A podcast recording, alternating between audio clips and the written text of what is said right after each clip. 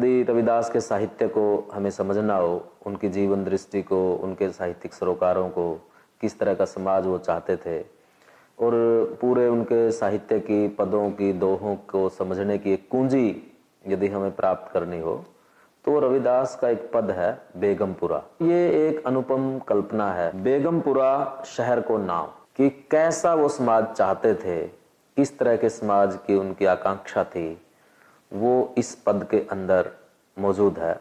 बेगमपुरा शहर का नाम। मतलब क्या हुआ? कि जो बेगमपुरा है, ऐसा पुरा, ऐसा नगर, जो जिसमें गम ना हो, जिसके अंदर दुख, तकलीफें, पीड़ाएँ ना हो, उस शहर का नाम है, जिसको रविदास जो है पसंद करते हैं। बेगमपुरा शहर का नाम दुख, अंदोह नहीं ते उठाओ कि उस शहर में उस जगह पे, उस ठाव में, उस स्थान पर कोई दुख और अंदोह नहीं है, कोई रंज नहीं है, कोई तकलीफ़ और गम ना हो। ऐसे शहर को, ऐसे ऐसे समाज की वो परिकल्पना करते हैं रविदास। ना तस्वीस खिराज न माल, खौफ न खता न तरस जवाल। और उस शहर में, उस जगह में क्या होगा, उस समाज में क्या होगा? ना खौफ, न खता, न तरस जवाल। कि उसमें ना कोई खौफ हो, ना कोई खता हो, और ना ही कोई इतना दीन हो कि उस पर तरस खाया जा सके। कि सब लोग इस तरह से समर्थ और सक्षम हो कि कोई किसी की दया पर निर्भर ना रहे। कोई खिराज और माल, यानी कि जो टैक्स है, जो उस टाइम पे, ये इसके अंदर उस जमाने की भी पूरी तरह से चीज़ें मौजूद हैं। एक ऐसे ही, ऐसे समाज की वो कल्पना करते हैं। अब मोई खूब वतन गह पाई वहाँ खैर सदा मेरे भाई, कि मुझे अब एक ऐसा वतन, एक ऐसी जगह की कल्पना मैंने कर लिया है, कि जहाँ वहाँ खैर सदा मेरे भाई, कि वहाँ हमेशा खैर रहती है, वहाँ किसी तरह के दंगे, किसी तरह के तनाव, किसी तरह की जो सामाजिक भेदभाव से उत्पन्न होने वाली, जो अपमान झेलना पड़ता है। वो सब जहाँ पे मौजूद नहीं है, वहाँ सदा खैर मेरे भाई, कायम दायम सदा पातशाही दोम न सोम एक सो आही। कि वहाँ कायम दायम सदा पातशाही कि वहाँ पे हमेशा कायम रहती है स्थायी है, सदा पातशाही पातशाही कायम रहती है। पातशाही मतलब सत्य का साम्राज्य कायम रहता है, सत्य का शासन रहता है पातशाही रहती है। राजशाही नहीं रहती झूठ शाही नहीं रहती। वहाँ पे किसी धर्म का वर्चस्व भी नहीं रहता, बल्कि सत्य की शाही रहती है, सत्य का शासन वहाँ पे रहता है। दोम न सोम एक सुआही वहाँ कोई दोम नहीं होता, दोयम नहीं होता कोई। कोई सेकेंडरी और सोयम, कोई थर्ड ये श्रेणियाँ नहीं होती। एक सुआही सब एक जैसे ही होते हैं, एक समान होते हैं। ऐसा नगर की कल्पना रविदास ने की। और लोग, बहुत से अकादमिक जगत में भी ये बात कहते हैं कि वो तो समरसता के कवि थे।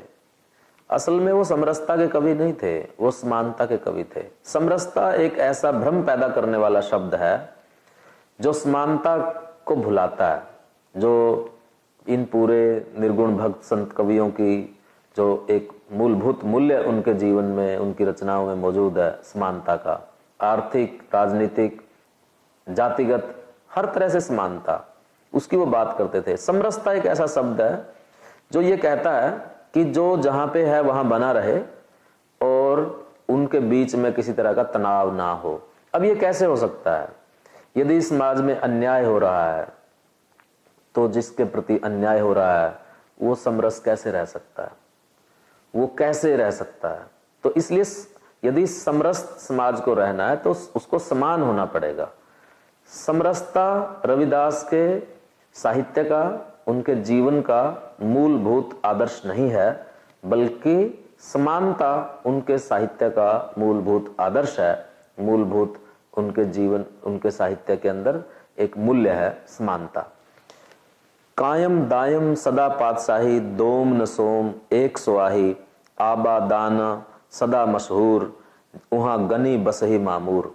कि वहाँ का जो आबादाना है, वहाँ की जो आबादी है वो सब मशहूर है।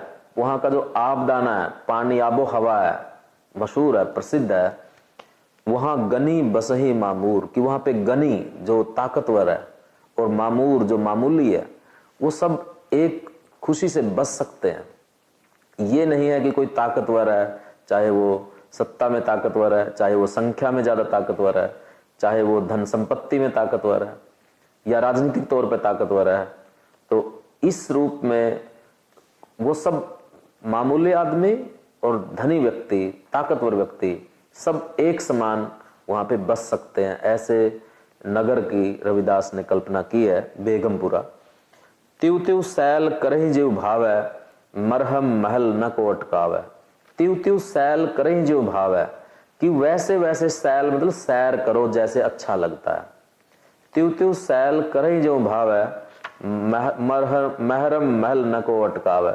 कोई अटकाएगा नहीं, कोई रोकेगा नहीं, कोई रोक टोक नहीं है।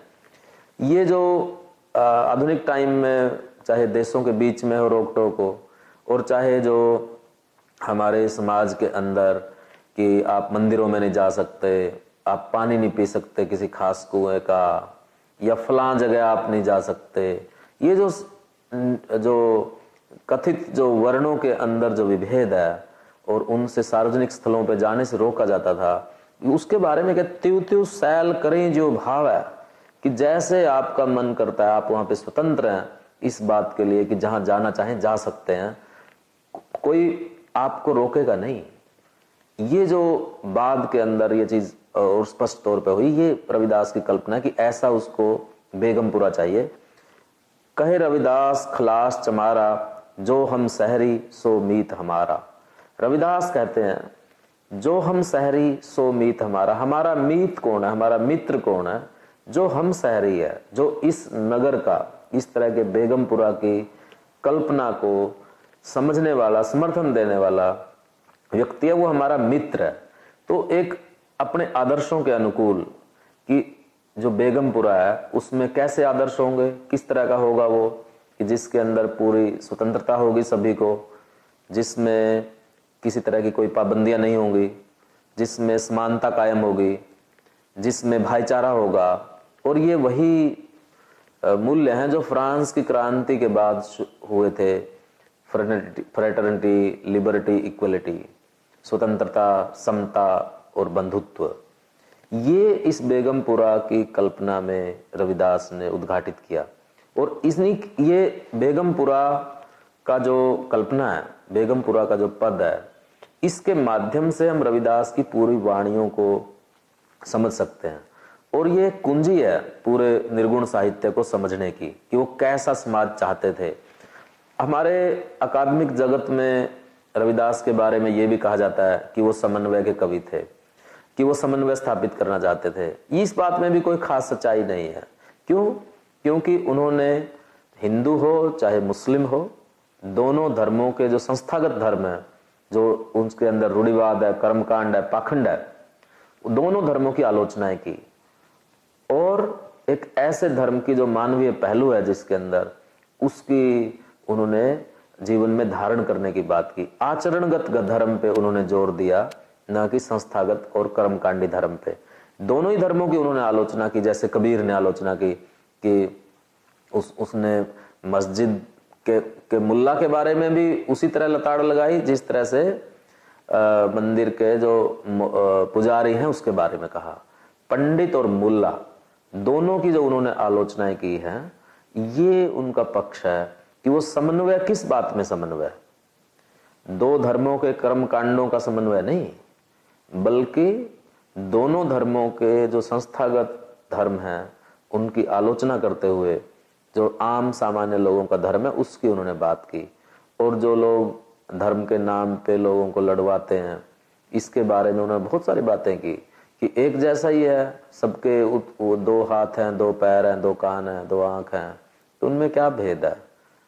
इस तरह से बहुत सारी बातें उन्होंने धर्म धार्मिक उस चीज़ के बारे में की और जो उनके तर्क थे, जो सबसे बड़ी इंपॉर्टेंट बात है इन सारे साहित्यकारों के बारे में वो ये, क्योंकि जो सामाजिक न्याय के सवाल हैं, चाहे सामाजिक बराबरी के सवाल हैं, चाहे सांप्रदायिक सद्भाव के सवाल हैं, वो इनका मूल स्वर है।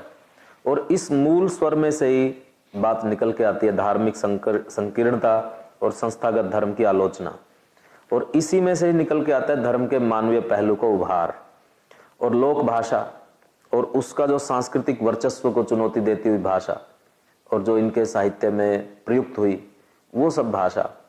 और जिस तरह के बिंबों को, जिस तरह की बातों को ये साहित्य में लेकर के आए, वो सब एक ऐसी बात बनती है, क्योंकि अभी तक जो चीज़ हो रही थी कि शास्त्रों के आधार पर ही मान्यता थी चीज़ों की।